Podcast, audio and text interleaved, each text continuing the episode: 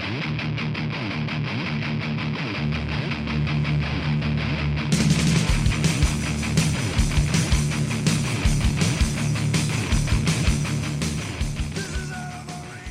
Assalamualaikum, Jus. Ah, Assalamualaikum kepada Iskandar Farhan. Kali ini kita akan uh, berbincang lah dengan seorang pelayar yang berpengalaman. Dah berapa tahun ke pelayar? Dah berapa tahun eh? Uh, aku start masuk belajar 2008 kan? Hmm. 2008 start belajar betul lah. Dengan lesen 2012 lah macam tu. Yang dulu aku ingat uh, masa aku dekat Russia dulu, engkau ada bagi tahu yang uh, first voyage kau pergi Amsterdam kan? Ah betul. Apa ni? Rotterdam, Rotterdam. Uh, Rotterdam. Ah time tu Rotterdam. aku rasa uh, 2009 2010 lah waktu tu. Tahun Ah. 2009 2010 ah, dah dah start pergi sana ah. Aku tahun 2009 tu baru lagi lah nak nampak baru baru nak masuk EU. Ah itulah tapi aku pergi pun waktu tu pun uh, apa? Uh, kira term dia praktikal lah aku cakap. Oh, practical. Uh, Okey, Kurt. Ha. Kita nak sembang lah kan pasal sektor apa? Perkapalan ni. Kita touch pasal shipping sector dulu.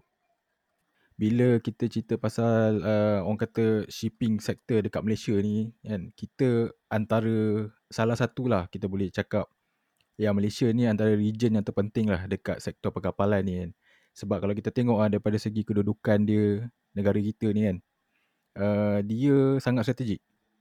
Sebab kalau kita tengok uh, laluan di Selat Melaka tu kan, uh, kita Malaysia, Singapura dan Indon lah kan yang selalu kita kata yang menggunakan uh, laluan Selat Melaka ni dengan yang dengan skala yang paling tinggi lah.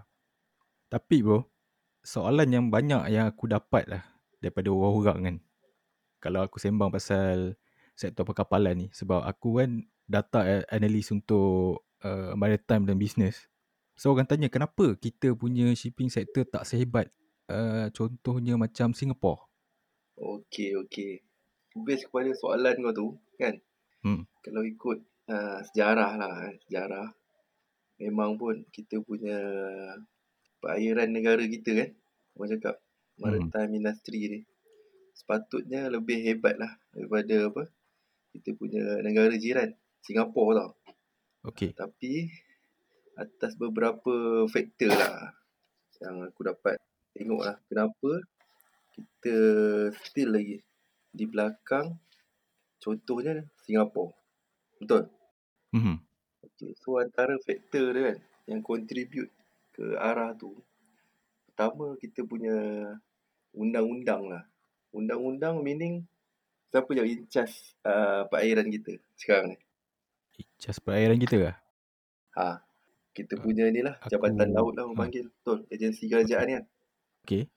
Kalau ikut kan, kalau baca balik undang-undang kan, undang-undang perairan ni, perkapalan ni, banyak uh, restriction sebenarnya. Restriction, kemudian terlampau banyak regulation lah. Contoh lah, eh, kalau setiap kali kita ada operation kan, bukan semua lah operation yang boleh kita lakukan di tempat kita sendiri berbanding dengan Singapura. Mhm. So dari segi situ kan dari segi itu undang-undang tu sendiri yang membuatkan uh, kita punya industri ni masih lagi di tempat yang sama lah orang cakap. Faham tak? Uh, so Okey. nak, nak aku nak kupaskan undang-undang tu pun uh, Hmm. tapi aku, yang apa aku nampak benda tu lah berbanding dengan Hmm. Singapura.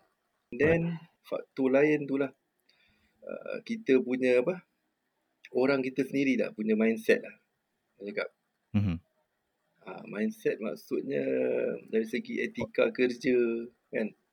Cara bekerja. Oh, maksudnya jap. Kurt, uh, daripada segi mindset tu maksudnya merefer kepada seluruh rakyat Malaysia ataupun orang yang bekerja dalam industri perkapalan. Ah, okey.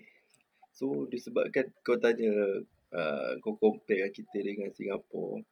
Orang kapal Hmm. ni bagi aku sama je. Attitude dia Mhm. dengan cara dia apa bekerja sama je. Okey. Okey. So yang uh, yang buatkan kita tak boleh compete adalah uh, support daripada ni sebelah darat maksud aku. Faham tak? Daripada showbiz. Mm-hmm. Okey. Uh, showbiz ni yang banyak kan uh, macam mana ha? Kira orang yang cakap. kira orang yang in charge lah kira daripada segi pengurusan daripada ah, segi undang-undang ni lah orang segi yang management kan. Mm-hmm. Ah, okay, itu yang membuatkan kita punya industri ni ada kurang sikit lah berbanding dengan negara jiran kita sebenarnya. Ah, itu apa yang aku nampak lah kan dalam sea going career ni dengan apa fenomena ni apa pandemik covid ni kan Ah, pandemik. Ah. Okey. So maksudnya ke uh, macam kau cakap tadi, aku dapat simpulkan daripada segi apa yang kau bagi tahu aku, Singapore pengurusan dia mungkin lebih baik daripada negara kita lah. Ya, betul. Management dia. Management. Management maksudnya bukan sahaja company, uh, seafarer, tapi daripada kerajaan sendiri jugalah sebenarnya. Wow. Oh. Support daripada kerajaan sendiri. Oh, so kalau macam misal kata kalau kita compare kan antara negara Malaysia dengan Singapore kan. Aku tak berapa sure pasal benda ni. Adakah uh, kerajaan Singapura ni dia memberikan macam insentif yang special kepada sektor perkapalan dia ke ataupun macam mana ke? Uh, based kepada cerita tu, yang kau pernah dengar lah. Ha. Aku tak dapat nak apa nak huraikan lebih detail lah kan. Apa dia orang hmm. punya polisi kan insentif uh, terhadap sektor ni lah tapi in real life lah kan. Kita pun pernah masuk kan Singapura buat operation apa semua. Dia orang daripada A to Z lah. Semua dia orang ada lah. Uh, senang cerita. Berbanding dengan tempat kita. Ah uh, tu je Uh, macam soalan yang selalu aku uh, terima lah bila kita berbincang pasal uh, sektor perkapalan di Malaysia ni kan. Orang selalu cakap yang Malaysia ni adalah sebuah negara yang yang berpendapatan dia ada hasil bumi dan kita ada oil and gas kan. And lepas tu kalau kita tengok pun kan contoh uh, negara kita ni adalah negara yang ketiga tau mempunyai uh, sektor ekonomi yang terbesar dekat Asia Tenggara ni. Dan kalau kita sembang pasal tenaga mahir, kita sebenarnya sebuah negara yang mempunyai tenaga mahir yang banyak. Jadi orang bertanya kenapa kita masih lagi belakang daripada Singapura? Sebab kalau kita tengok Singapura ni dia bukan ada satu hasil bumi yang banyak macam kita pun. Sebab Singapore punya, kalau kita tengok sektor ekonomi Singapore pun, kebanyakannya adalah uh, dikontribute oleh shipping punya sektor. Betul. Maksudnya apa kekangan lah. Tenaga mahir kita tidak berkembang keluar, betul? Kerajaan kita pun ada juga uh, mengemukakan satu cadangan ataupun satu plan yang kita panggil uh, shipping master plan. Apa dengar? Dia kita panggil dia MSMP, Malaysia Shipping Master Plan. So dalam plan ni, dia membuat satu jangka masa yang panjang punya plan lah. Macam mana dia nak meningkatkan lagi, merancangkanlah uh, ekonomi dalam sektor perkapalan ni kan. Aku ada baca news yang kata MSMP ni dah outdated. So perlu di-update uh, selaras lah dengan zaman sekarang kan. Tapi tu soal lain. Tu maybe itu apa yang kau cakap pada awal tadi lah uh, kalau kita compare Singapore dengan Malaysia mungkin Malaysia ni tak banyak uh, compare uh, compare kalau kita compare dengan Singapore daripada segi insentif daripada segi undang-undang semua kan tapi kalau kita tengok bro daripada segi geografi lah kan kita tengok daripada segi kedudukan kan Malaysia ni dia mempunyai satu pesisir pantai yang panjang tau. Kita ada lebih kurang dalam 4,600 km di pesisir semenanjung tu kan. Ini belum lagi kita campur dengan yang berada di Sabah dan Sarawak. Jadi kalau kita mm-hmm. tengok pun uh, Port Kelang tu pun Port Kelang tu adalah port yang ke-12 ya, Port tersibuk dalam dunia kan. Lepas tu kita tengok yang second uh, Port uh, Tanjung Pelepas pun uh, di tempat ke-18 Memang kita tak boleh beat dengan Singapore lah. Sebab Singapore port ni antara tak silap aku Dia, dia tergolong dalam top 5 dalam dunia ni Yang paling sibuk. So jadi bagi kau lah kan Dari kacamata seorang pelayar Apa yang kerajaan boleh buat untuk uh, memastikan kita uh, get into shipping sector ni supaya dia berada di tahap potensi yang paling maksimum. Okey, dari segi apa? Uh, prospek aku lah eh. Kan? Hmm. Uh, untuk aku sendiri sebagai pelayar dari segi port operation kan uh, how to manage uh, profit kan in this industry bagi aku uh, kerajaan kita lah kan pihak berkuasa kena lebihkan apa support punya kita tau maksudnya seafarer punya welfare itu pun dah cukup uh, banyak membantu lah untuk industri kapalan kita okay Mhm. Okay, antaranya uh, kalau kita tengok contoh sekarang kan tengah musim apa COVID-19 betul. Mhm. Okay. So pengalaman aku sendiri pun uh, banyak kekangan lah. Yang aku cakap pada awal tadi lah undang-undang tu lah. Banyak kekangan yang mengakibatkan tak ramai company-company kapal-kapal eh even kapal Malaysia sendiri berurusan eh uh, Hmm. di dalam perairan kita tau. So daripada situ pun menampakkan apa? Eh, kita punya industri perkapalan di Malaysia ni apa tertinggal tau, tertinggal daripada sektor-sektor lain dekat darat ni. Even Singapore COVID-19 still lagi boleh buat operation yang pelbagai lah dekat tempat diorang. Maksudnya sebelum COVID-19 uh, dengan yang COVID-19 ni, so ada perbezaan uh, anta, uh, yang menyebabkan operasi perkapalan di Malaysia ni terjejas lah maksudnya. Okey, untuk uh, aku bercakap base kepada uh, apa yang kita orang eh sebagai seafarer ni terasa lah, terasa dan terkesan lah dengan apa yang Hmm. uh, berlaku kan. Untuk Okey. in term of industri ni sendiri, kapal tak pernah berhenti uh, bro. Kapal terus jalan daripada A ke Z. A ke B. Uh, so untuk global punya term shipping industry ni masih lagi uh, terkawal dan uh, I think apa next 5 years pun masih stable lagi lah. Cuma Mhm. uh, yang aku highlightkan adalah kita punya industri dekat negara kita sendiri ni tak dipandang terlampau penting oleh pihak berkuasa tu je lah bagi aku. Kau setuju tak kalau aku cakap yang sektor perkapalan ni pun kan terjejas disebabkan oleh ketidakstabilan politik yang berada dekat Malaysia ni. Yes, betul. Bagi aku terjejas. Bukannya terjejas dari segi business punya aspek tau. Business punya aspek bagi aku uh, keep on going. Tau. Maksudnya Mhm. kalau kau kata kau beli dekat situ, kau beli jugalah barang tu. Betul. Okey, betul. Terjejasnya adalah seafarer tu sendiri. Orang tu sendiri. Personal. Faham tak? Mhm. Uh, Terjejas dalam segi apa tu bro?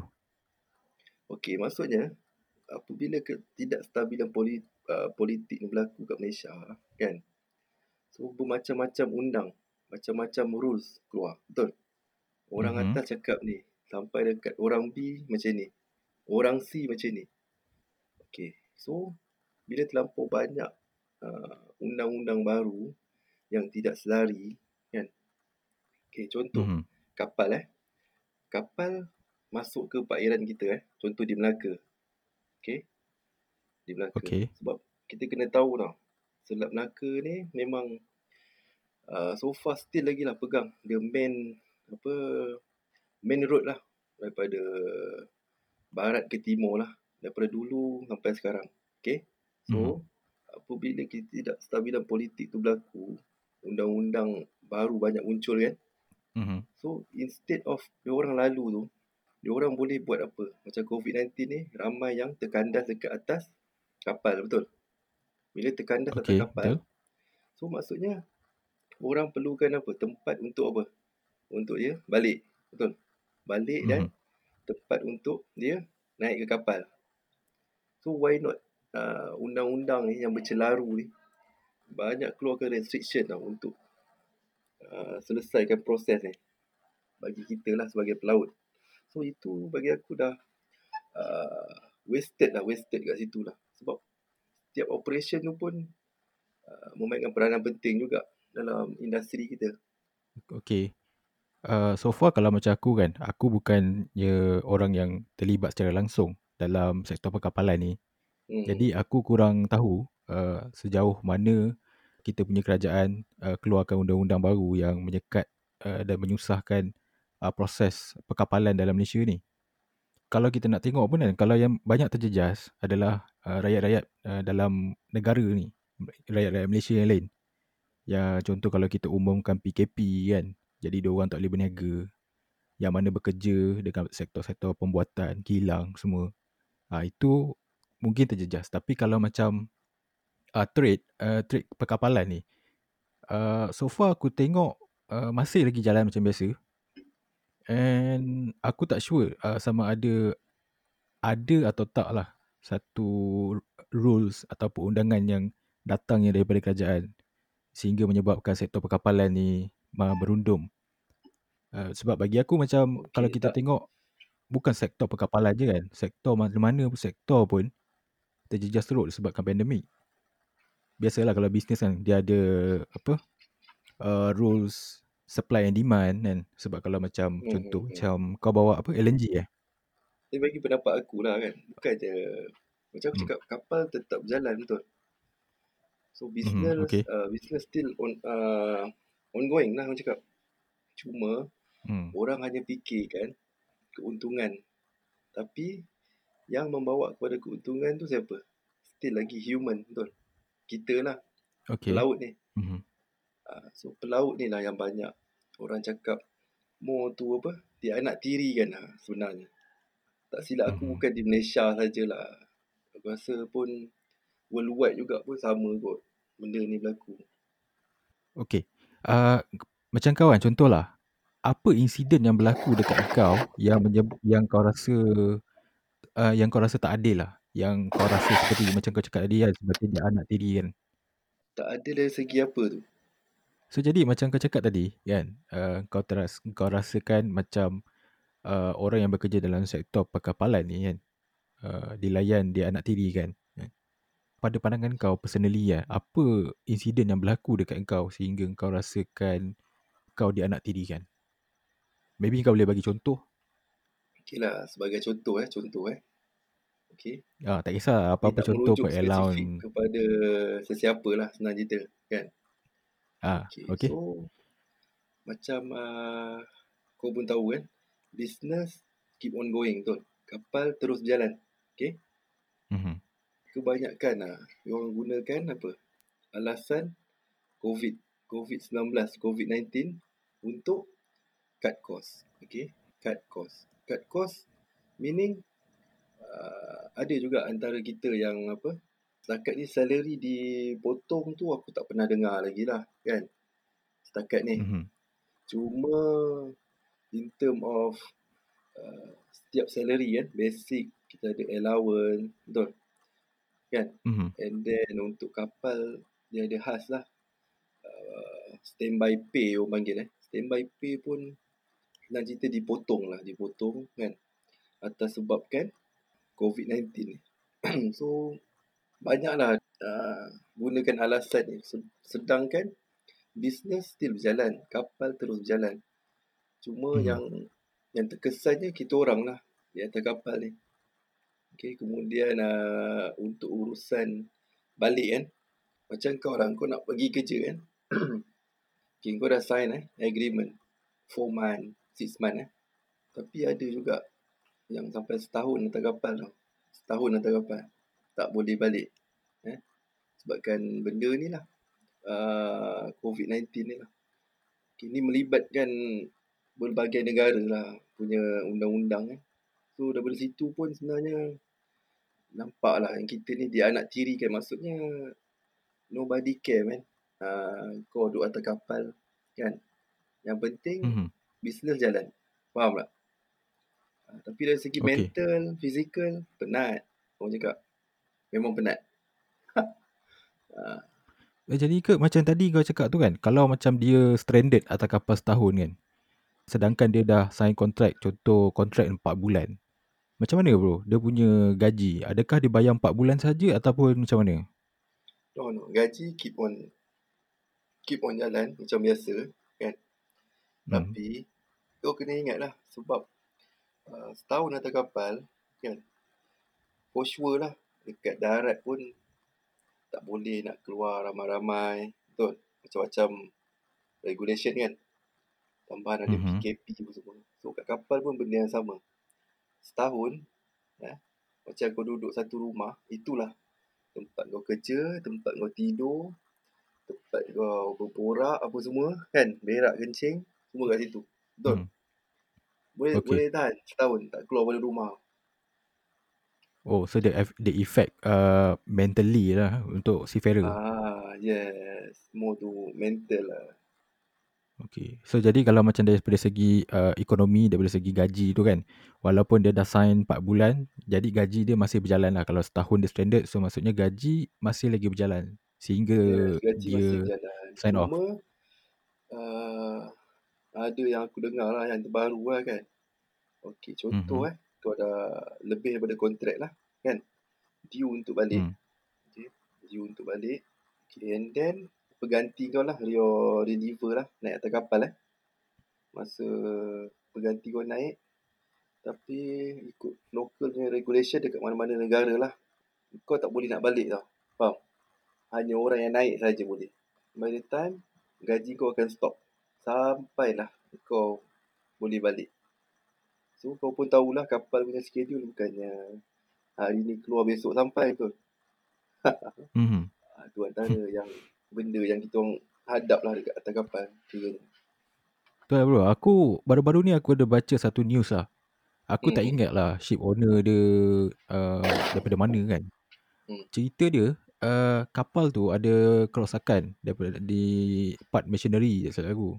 So jadi kapal tu dia send ke satu port ni untuk tengok kan apa kerosakan dia nak uh, nak dibaik pulih lah. Tapi bro at the end uh, mungkin lah cost dia sangat tinggi. Uh, tambah pula dengan yang covid ni kan. So business not doing good. So jadi dia punya owner tu just tinggalkan kapal tu dengan dia sekali dengan dia punya kru. Okay. Uh, so macam mana tu? Pandangan apa tu? Uh, aku aku cuma share lah kan. Ah, Uh, so maksudnya memanglah kita pernah dengar lah banyak kali lah kan. Macam yelah uh, after all kapal ni semua kira apa alat lah untuk bawa kargo kan. So kadang-kadang uh, ship owner ni pun bukannya betul sangat kan. Kadang-kadang kena com- company yang tak apa-apa tu. Uh, so dia punya in term of humanitarian tu tak ada. So betul. so far dah banyak lah aku de- aku dengar macam kapal yang stranded lepas tu dibiar tinggal macam tu dengan sekali kru. So jadi kalau macam contoh kau tiba-tiba hantar hantar barang ke Timur Tengah lah contoh. Tiba-tiba kapal rosak. Lepas tu owner kau cakap ah malah aku betul kan. Aku tinggal semua kat situ. So nak jadi apa? Okay. Untuk tu eh, so far lah kan. Company kita sendiri lah kan. Dekat Malaysia ni belum pernah lagi lah uh, terjadinya kes macam tu lah. Orang cakap Jus. Mhm. Plus uh, more kita ada apa? Ada juga uh, law berkaitan dengan uh, kes-kes macam tu lah. Kiranya orang cakap apa nama dia. Aku pun lupa term dia sebenarnya. Fa- Financial security ke macam tu lah. Tapi memang ada law tu lah. Uh, yang apa? Menghalang eh. Ship owner kan. Untuk tinggalkan lah anak-anak kapal macam tu je. Uh, dia ada law dia. So by right memang uh, untuk zaman sekarang ni memang takkan terjadi lagi lah sepatutnya. Mhm. tu. So bro, okay. Uh, kalau kita cerita pasal kejaya lah dalam Mhm. perkapalan ni kan. Kau rasa kan? Kau rasa berapa tahun lagi kau akan jadi uh, seafarer? Okay, untuk aku sendiri for next 10 years eh. Aku tetapkan 10 years lah. Meaning sekarang 30 berapa? Ha, 30-an lah eh. Satu. Up to 40 lah. Aku still lagi Okay. belayar lah. Belayar. Aku cakap. Hmm. Ha, sebab macam aku sendiri nak kata suka tu tak juga kan dengan career ni. Sebab siapa yang Mhm. suka kan tinggalkan family sebenarnya. Betul? Betul. Ha, tapi frankly speaking lah, sekali kau dah belayar, belayar, Mhm. you are born for sea lah. Maksudnya kau dah dah kena sumpah lah. Kau dah terikat dah dengan laut ni sebenarnya. Okay, macam ni lah. siapa Macam, macam Jack Sparrow kan lah. nak masuk tu kan. Just uh, fikir elok-elok lah sebelum masuk. Orang cakap. So bro, aku aku dulu aku start dengan shipyard kan.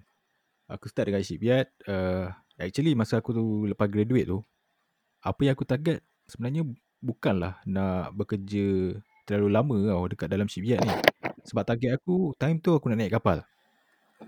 Tapi, uh, sebelum aku naik kapal tu, aku ingat aku nak timba pengalaman kan untuk uh, menyiapkan kapal. Kan. Hmm. Aku tahu proses dia kan. Uh, cara kerja macam mana kau nak uh, bina kapal tu daripada drawing sampailah dekat site. So jadi aku tetapkan target lah. Okay lepas ni aku nak naik kapal. So masa aku nak naik kapal tu, aku banyak jumpa dengan uh, kawan-kawan yang berlayar kan.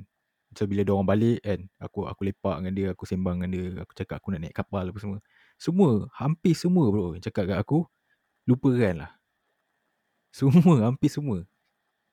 Sebab dia kata uh, kehidupan dekat uh, berlayar ni memanglah kalau kita tengok dah daripada segi financial kan, daripada segi gaji memanglah tinggi apa semua tapi uh, diorang ni semua pun uh, yang aku jumpa at that time semua mencari peluang untuk balik ke darat tau, kerja di darat. Betul, betul. So jadi kalau macam kau kau rasa lagi macam still lagi bertahan lah. Sebab maybe maybe kau minat lah berlayar ni semua. Okey, untuk aku macam aku cakap lah. Uh, nak kata apa, sayang minat tu kan. Uh, Hmm. Tak juga, tapi apa lah. aku suka lah dengan kerjaya aku. Aku suka apa yang aku buat ni lah. Uh, sebab Oh, okay, alright. uh, aku bukan jenis 8 pagi balik 5 petang kan. Uh, 5 hari, 6 hari seminggu. Aku bukan jenis tu lah. So bagi aku, aku Hmm. all out kerja. Time cuti aku cuti. Uh, so aku lebih kepada kehidupan macam tu lah. And then yang Mhm. paling penting, dapat support lah daripada apa keluarga sendiri lah. Isteri kan. Anak-anak, Hmm. dia orang pun memahami and then dia orang pun faham lah. Uh, kerjaya kita macam tu kan. Kita cari rezeki. So uh, itu sebab sampai sekarang ni aku masih lagi dengan career aku lah. Belayar kapal lah orang cakap. And then tak ada lagi lah terlintas untuk aku quit ke apa. itu lah aku Hmm. punya apa. Kehidupan aku sekarang macam ni lah. Tapi okay bro, aku rasa uh, baguslah apa yang kau rasa sekarang ni kan sebab maksudnya kau take proud lah dalam kejayaan kau kan. So kau bangga lah dengan career ni semua. Sebab bagi aku Hmm. kalau tak kisahlah kau kerja apa pun kan. Kalau kau tak minat, kau tak ada passion kan. Kau tak akan boleh tahan lama lah. Macam kau kan dah bertahun-tahun kan daripada tahun Betul. 2009 Kena ada pun orang cakap apa passion eh. Minat tu. passion. Kan? Betul je. Apa benda yang kita buat pun kita kena ada benda tu juga. Wajib ada, wajib orang cakap. Kalau tak, Hmm. uh, kau takkan kekal lama lah dengan apa yang kita buat ni lah. So kat dulu aku aku dengar macam kau ada berniaga ke? Ha, betul betul. Aku ada juga uh, berniaga kecil-kecilan lah. Dan dekat Hmm. Bazar Ramadan. Uh, macam tu lah lebih kurang. And then aku juga tumpang kedai bapak mertua aku. Aku buat makanan western. Even sampai Oh, sekarang, sampai sekarang aku masih juga ada plan ke arah tu kan. Sambil-sambil aku belayar Hmm. ni kan. Uh, tapi belum ada apa. Belum ada rezeki lagi. Belum ada timing yang cantik lah. Tapi kira kalau bisnes tu still lagi sustain, masih lagi jalan kan. Bagi aku tak apa bro. It's a good thing. Ah betul betul. Plus aku punya wife pun background dia pun business juga sebenarnya family dia orang. So bagi aku boleh je cuma belum ada timing lagi lah yang cantik lah untuk aku open benda-benda. I see. Alright. So kau punya western tu dekat area mana tu? Dulu dekat ni Muar Muar. Muar Johor. I Mungkin kau tak sempat kot pergi. Terus. Oh ya ke? Sekarang aku fully Hmm. settle down kat Melaka lah sekarang. Hmm. Alright bro. So uh, aku nak tanya pasal ni lah. Pasal uh, pasal kapal lagi. Sebab kita Hmm. tengok kan zaman sekarang ni uh, teknologi makin lama makin moden kan. Apa pandangan kau kan? Sebab uh, ada keluar news uh, dah start dah dalam 2 tahun sebelum ni kan. Yang kita dah pun experimenting dengan unmanned ship. Maksudnya kapal ni dikawal daripada jarak jauh lah. Uh, boleh. Boleh berlaku. Possible. Possibility tu ada. Hmm. Cuma kan uh, Hmm. still human factor tu masih lagi tak boleh nak apa uh, nak keluarkan lah daripada uh, shipping industry tu. Maksudnya kita still perlukan uh, human power lah actually. Possibility tu ada. Aku rasa dah ada dah kapal-kapal yang uh, fully automation lah. Yang contohnya dekat UK tak silap aku. Uh, aku ada kat terbaca benda-benda. Hmm. Okay, tapi untuk short short punya trading lah, short short voyage lah. Still perlukan apa? Orang cakap teknologi kan maksudnya kau punya ni lah apa? Uh, I think wifi lah kot kalau kat tengah laut. Betul tak? Internet lah. Okay. Uh, untuk runkan benda-benda. So, kalau open sea voyage kat tengah laut tu, aku tak nampak lagi lah ada yang berjaya buat lah untuk short voyage ada internet dekat atas kapal ni memang lagi limited lah bro. Ah betul. Limited tu depends pada company kau lah. Depends pada your company lah. Dia subscribe internet macam mana kan. Ada slow, ada perlahan. Ah, untuk pengalaman aku so far, okay lah, not bad lah kan. Not not so much uh, apa penting lah untuk bekerja.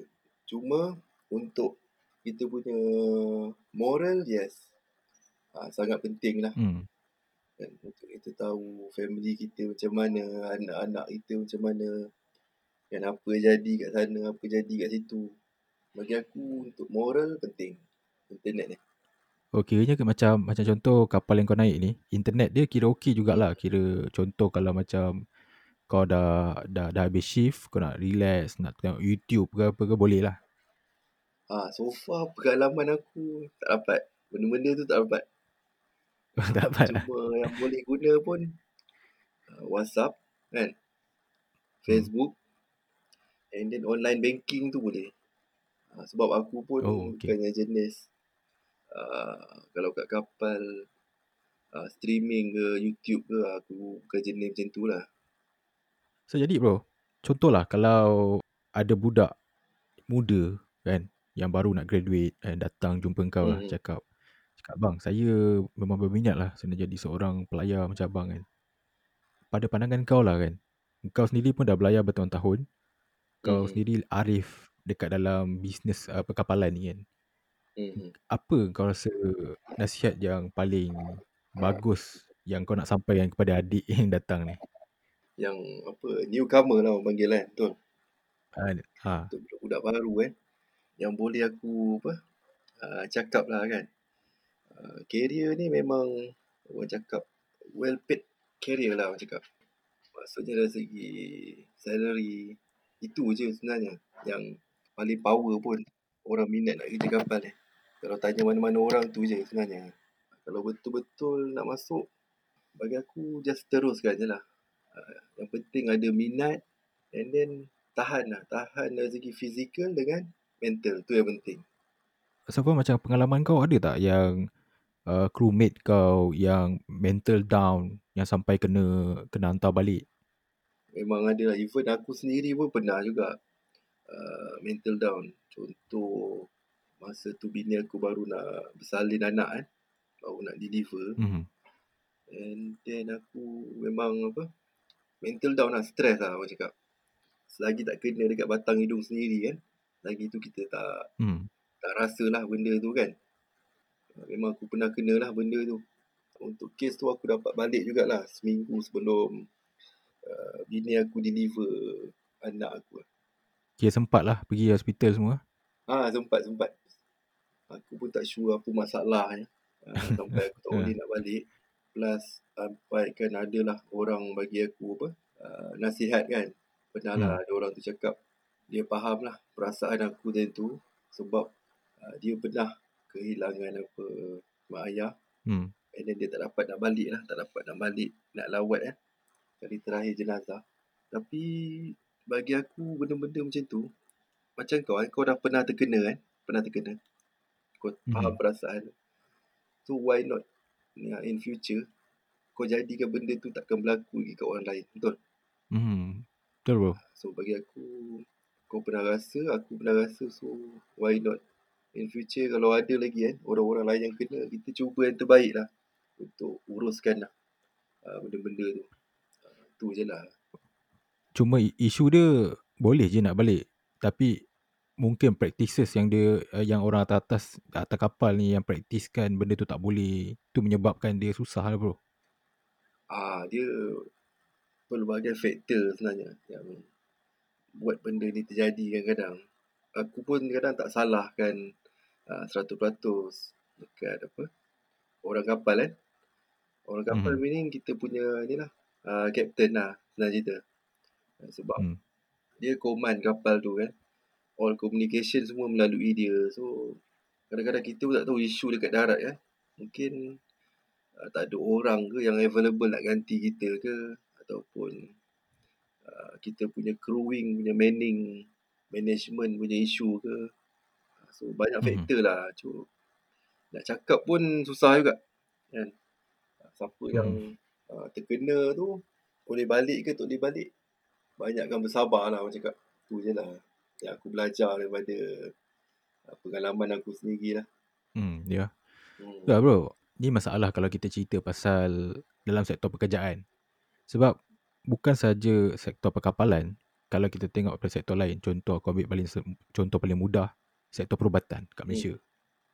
Sebenarnya kalau kita tengok kenapa doktor-doktor muda yang ada kat Malaysia ni komplain dan juga quit uh, medik disebabkan oleh practices diorang ni yang dah bertahun. Hmm, hmm, hmm. Masa dia junior, dia kena benda di, di torture lah, kau panggil mental torture. Uh, kau kena kau jawab sikit salah tak boleh kan. Doktor yang dah season-season ni pula maki-maki kau depan patient. Hmm, hmm, hmm. Kan? So dia mempersoalkan kenapa dia berada di tempat ni, kenapa dia dilayan sebegitu rupa. Tapi at one point bila dia pula naik ke atas, so dia merasakan dia pun kena buat kepada newcomer ni. Ah, So, jadi benda ni inner yang cycle. sama betul. Ah, Betul, betul. Benda ni pun ada juga terjadi dekat kapal. Ha, macam aku sendiri, siapa yang pernah belayar dengan aku pun tahulah aku punya cara, aku punya perangai. Kerja, Mhm. kerja lah. Bahasa senang dia santai lah. Kalau kerja dengan aku Hmm. ni. Tu je lah. Patutnya kita dah pernah kena kan. In future, why not lah kita pula yang ambil action supaya tak terjadi balik benda-benda tu. hmm. Ya, kalau macam uh, okay, cerita pasal mental mental down kan, masa dekat laut kan. Uh, so far yang ada atas kapal belayar, aku tak ada lagi lah member yang cerita pasal benda ni kan. Hmm. Tapi ada member aku cerita pasal dia naik pelantar minyak. Dia kata pengalaman dia ada satu hari tu dia kata seorang member dia ni bangun-bangun pagi kan dia tengok member dia ni lain macam tau. Hmm. Termenung, diam, tak banyak bercakap. Lepas tu uh, masa bekerja pun sama termenung. Sampai kan petang tu dia nampak member dia dah ada dekat uh, hujung-hujung platform tu. Ha. Dia dah mula tenung laut tau. So dia ni member aku ni tegak hati lah kan. Pergi tanya kan kenapa apa ada masalah ke sakit ke apa. Kau tahu dia cakap apa bro? Ha. Dia kata dia kata cuba kau tengok dalam laut tu. Dia nampak mak dia panggil. Ha. So jadi kalaulah dia ter, kalaulah dia terjun kau rasa jadi apa jadi? Tu pasal aku cakap uh, awal-awal tadi untuk yang newcomer kan. Kau kena betul-betul strong lah. Physical dengan mental. Uh, once kau pilih career-career yang macam ni lah. Tak semestinya perkapalan kan. Maksudnya benda-benda yang kau tinggalkan uh, rumah kau kan. Dalam jangka masa yang lama kan. So benda tu penting lah bagi aku. Pada pandangan aku personally lah kan bro. Hmm. Aku rasa macam bukan semua orang uh, boleh pilih kejaya macam ni. Ha, bukan semua orang yang sesuai. Dia mungkin boleh uh, belajar secara teori.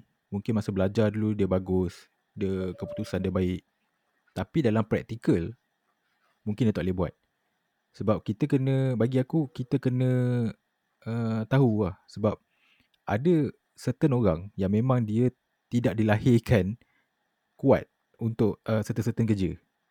Untuk pendapat kau tu aku uh, setuju lah aku cakap. Setuju apa, dengan apa yang kau cakap tadi lah. Kan? Bukan semua orang Hmm. dilahirkan untuk kerja-kerja tertentu ke. Ya, macam kau lah kiranya kan. Bukan semua orang dilahirkan untuk jadi Jack Sparrow macam kau kan. Macam Kau seorang je kat Malaysia ni. macam aku tak juga. Kalau ikut ramai kan. Ramai yang yang lebih apa hebat lah orang cakap kejaya selain daripada perkapalan ni pun tak kurang juga sebenarnya kan yang jauh-jauh ni kan Mhm. tapi apa yang aku nampak sebab macam kau kan satu sekolah dengan aku kan betul Hmm. so Ya, daripada bro. form 1 sampai form 5 kan mak aku hantar aku pergi apa uh, asrama kan so Hmm. bagi aku benda tu membantu juga sebenarnya untuk kerja-kerja eh kejaya macam ni uh, sebab kita dah terbiasa kan uh, jauh daripada family macam mana nak manage kehidupan kita kan dekat tempat yang jauh tu Mhm. Ah. Berdikari. betul kan kalau kita buat salah macam mana nak lari kan Itu kalau zaman sekolah dulu, kau buat salah kau boleh lari. Kau boleh pack baju kau, kau boleh pinjam duit Ijlal. Kalau dekat laut aku tak tahulah. tapi uh, sekarang ni pun aku tengok makin matang lah orang cakap kan dah dah tak ada lah Hmm. benda-benda tu lah kita Betul, tunggu anak-anak kita pula lah macam mana Itu pasal. Kalau lah bro kan, satu hari nanti kau ada anak lelaki yang nak jadi seafarer juga. hmm. Kau support tak? Uh, so benda ni dalam beberapa hari hari tu adalah discussion dengan aku punya wife. So inilah uh, wife aku dia cakap lah dia, dia pun recommend lah untuk anak-anak aku ni semua just go lah. Uh, berlayar kapal je ikut aku kan. so aku pun macam uh, aku angguk je lah aku okey je. Bagus lah tu lah. Kira ada apa panggil Ah, uh, role figure lah. anak ni kita boleh nampak lah kekurangan dengan kekuatan dia kan betul so yang Hmm. mana sesuai tu insyaAllah lah mungkin aku pun akan uh, bagi support lah kalau dia minat kejaya macam aku ni aku cakap aku takkan halang lah benda-benda ni Hmm. Okay. Bro, lagi satu aku nak tanya bro. Pasal COVID ni kan. hmm. Macam kau lah personally, apa pandangan kau bro kat COVID ni? Sebab COVID ni jadi satu pandemik kan. Ada yang eh Kata... topik lain lah ni Ya, kena, kena buka episod baru ni alang-alang tu aku tanya lah kan. Sebab apa, nak tahu juga kan. Sebab kau pun ni susah nak nak nak dapat. Sebab kau nanti kau pergi laut, susah. Oh, okey okey. Sebab uh, isu ni pun bagi aku terlalu apa? Sensitif sikit lah kalau kita nak bincang kan secara umum. Sebab masing-masing ada pendapat masing-masing kan. Hmm. Uh, okay. For example Baik. lah eh. Okay, Hmm. Kalau aku cakap benda ni apa? Tak betul lah eh. Tak betul. Okay. Benda ni apa orang cakap just uh, penipuan lah kan. Penipuan. Tambahan pula orang cakap uh, Malaysia akan terima vaksin apa? Bulan 2, bulan 3 ke macam tu kan. Hmm. Akhir bulan 2. So, ah, so bila benda-benda ni kita bagi pendapat, orang akan uh, straight away labelkan apa? Uh, ini semua budak-budak bekas apa? Anti vaksin. Faham tak? Okay, Ah, faham. so susah juga kadang nak bagi pendapat uh, secara umum ni. Macam kau, kalau uh, dia kata, okay, setiap uh, seafarer kena pergi ambil vaksin bila dah available kan. Suruh-suruh ambil vaksin. Macam mana? Okey. Macam uh, berkaitan vaksin eh. Lupa aku nak cakap. So untuk si apa seafarer punya carrier kan. Aku punya ayat satu je. Aku ni sebagai lab rat lah aku cakap. Tikus makmal lah. Sebab Hmm. anything yang berlaku, kita orang mesti dapat. Faham tak? Hmm. Ah. So for sure lah kalau dah vaksin ni dikeluarkan eh. Dikeluarkan for sure lah kita orang sebagai uh, seafarer ni bukannya kena ambil wajib wajib ambil lah untuk uh, kita teruskan kejaya kita ni. Uh, tu for sure Hmm. lah tu. Uh, walaupun Habis dalam kalau hati macam- aku ni memang berbelah bagi lah benda-benda. Dah bagilah kan. Memang berbelah bro, bagi. aku faham lah sebab sebab benda ni benda baru kan. Lagipun Ah. kita pun tak tak tak pernah uh, selalu vaksin yang kita ambil tu lah vaksin yang dah dipakai selama bertahun-tahun kan. Betul. Ini pula kita cerita pasal satu vaksin baru yang anak aku semua Ah. vaksin kan. hmm. Uh, even aku pun ambil vaksin-vaksin yang additional eh, macam apa untuk budak apa pneumococcal ke aku rasa nama dia. pneumococcal. Okay. Uh, itu semua anak aku semua dapat. Aku ambil kan untuk diorang. Hmm. So cuma COVID ni lah ada 50-50 jugalah bagi aku. Ya sebab bagi aku macam dia terpulang lah pada individu kan. Kau nak percaya COVID ataupun tidak itu kau punya hak kan bagi aku.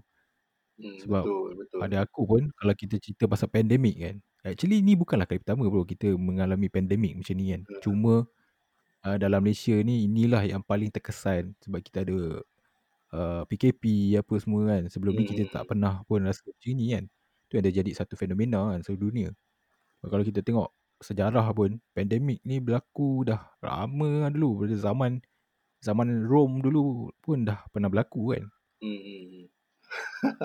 Itulah aku nak kupaskan pun aku rasa better ni lah. Uh, kita cari satu apa satu waktu lah kan. Satu waktu Hmm. uh, kita uh, cuba bagi pendapat lah kan berkaitan dengan apa uh, COVID-19 kan. Apa yang uh, Mhm. orang sekarang ni sibuk cakap kan eh. Uh, dari segi apa Ya. konspirasi ke uh, media masa apa yang pro and con dia lah. PKP ni akan keep on going berlanjutan lah dalam masa sebulan dua bulan Oh, ni lah okay. bagi aku. Aku pun rasa macam tu juga. Kan sebab uh, dah makin tak terkawal kan kita punya kes dah makin hari makin ting- uh, apa meningkat tinggi. Betul. Tu lah bro. Tapi kalau macam macam kau cakap tadi lah. Uh, bila kau cerita pasal konspirasi ya. Actually uh, uh, kita ni memang aku buat uh, podcast uh, nak cerita lah pasal sektor perkapalan kan. Sebab aku belum ada lagi kan. Uh, orang yang cerita pasal perkapalan ni dekat podcast aku. Uh, cuma member kita uh, Legends memang memang teringin lah nak dengar kau cerita pasal konspirasi kan. Eh, aku bukannya apa bukan ahli dia lah untuk cakap secara umum ni lah. Uh, tapi boleh, boleh. Kita boleh apa boleh bincangkan lah pasal benda ni. Tak ada masalah. Uh, Ya. Kira kita boleh bincang dalam next podcast yang lain lah macam tu. ah betul betul. Tak ada masalahnya. Cantik, cantik.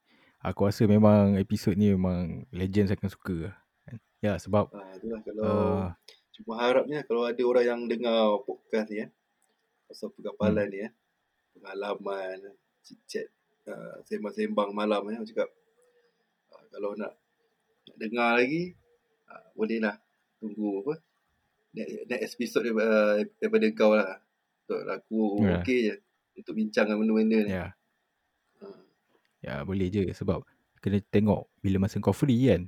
Uh, sebab ini pun tadi kita pun ada uh, sedikit lewat uh, sebab ada masalah teknikal apa semua. hmm, Next time kalau kita set baik-baik apa semua, uh, bila kau dah balik darat, uh, ni bila next kau naik kapal? next naik kapal uh, insyaAllah lah aku, aku target mungkin sebelum raya lah macam sebelum raya lah Oh, jadi ada masih banyak lagi cuti lah tu. Ada, ada, ada. Ada banyak masa. Uh, Hmm, cantik. so, tak ada masalah. Nanti kita set uh, waktu lah aku cakap kan. Alright. Uh, cuma ni lah, bro. alang-alang tu aku nak cerita kat lah kan. Antara apa, pengalaman pengalaman menarik aku lah masa kat, masa apa, dalam career ni lah. Uh, tu kalau kau nak dengar lah. Okay. Uh, kira pengalaman atas kapal lah. Okay. Steady bro. Uh, okay, antara pengalaman dia, kalau kau nak tahu lah kan, sepanjang aku belayar ni, uh, ada hadiah hadiah pertama yang aku belikan untuk mak aku lah aku cakap waktu aku belayar dulu kan masa cadet tapi kalau ikut tekaan kau lah ba- barang apa aku beli kan Barang apa lah? Uh, Masa kat Rotterdam lah. Rotterdam. ah, Apa ada kat Rotterdam lah? Selalu kalau beli untuk mak, aku pun tak sure lah bro. ah, so yang aku ingat sampai sekarang lah aku belikan mak aku set periuk masa aku lah ah, itulah ah, benda dan hadiah pertama Oh. yang aku beli lah untuk mak aku waktu aku belayar dulu lah so sampai sekarang aku masih ingat lah benda tu kan tak tahu periuk tu ada Ya. lagi ke elok lagi ke tak Oh, bertahun tu lah. ah, Oh, tapi tak, kan orang beli macam-macam bro. beli periuk bro dekat Rotterdam uh. eh, Rotterdam. Aku pernah sampai Rotterdam tu. Aku ingat lagi time tu, uh, aku cuti. Aku ada dekat Malaysia. Ha. Satu hari kau telefon aku. Kau bagi tahu kau ada Ha, kat ha. Rotterdam. Kan? Ah, lepas tu aku cakap, oh syok apa semua. Ah, lepas tu aku target. Satu hari nanti aku, aku mesti sampai juga kat Rotterdam. Ah So hah hah, jadi, okey. uh, tahun terakhir aku dekat universiti, aku time tu winter, eh ah winter time tu. Uh, bulan 1, bulan 2 kan.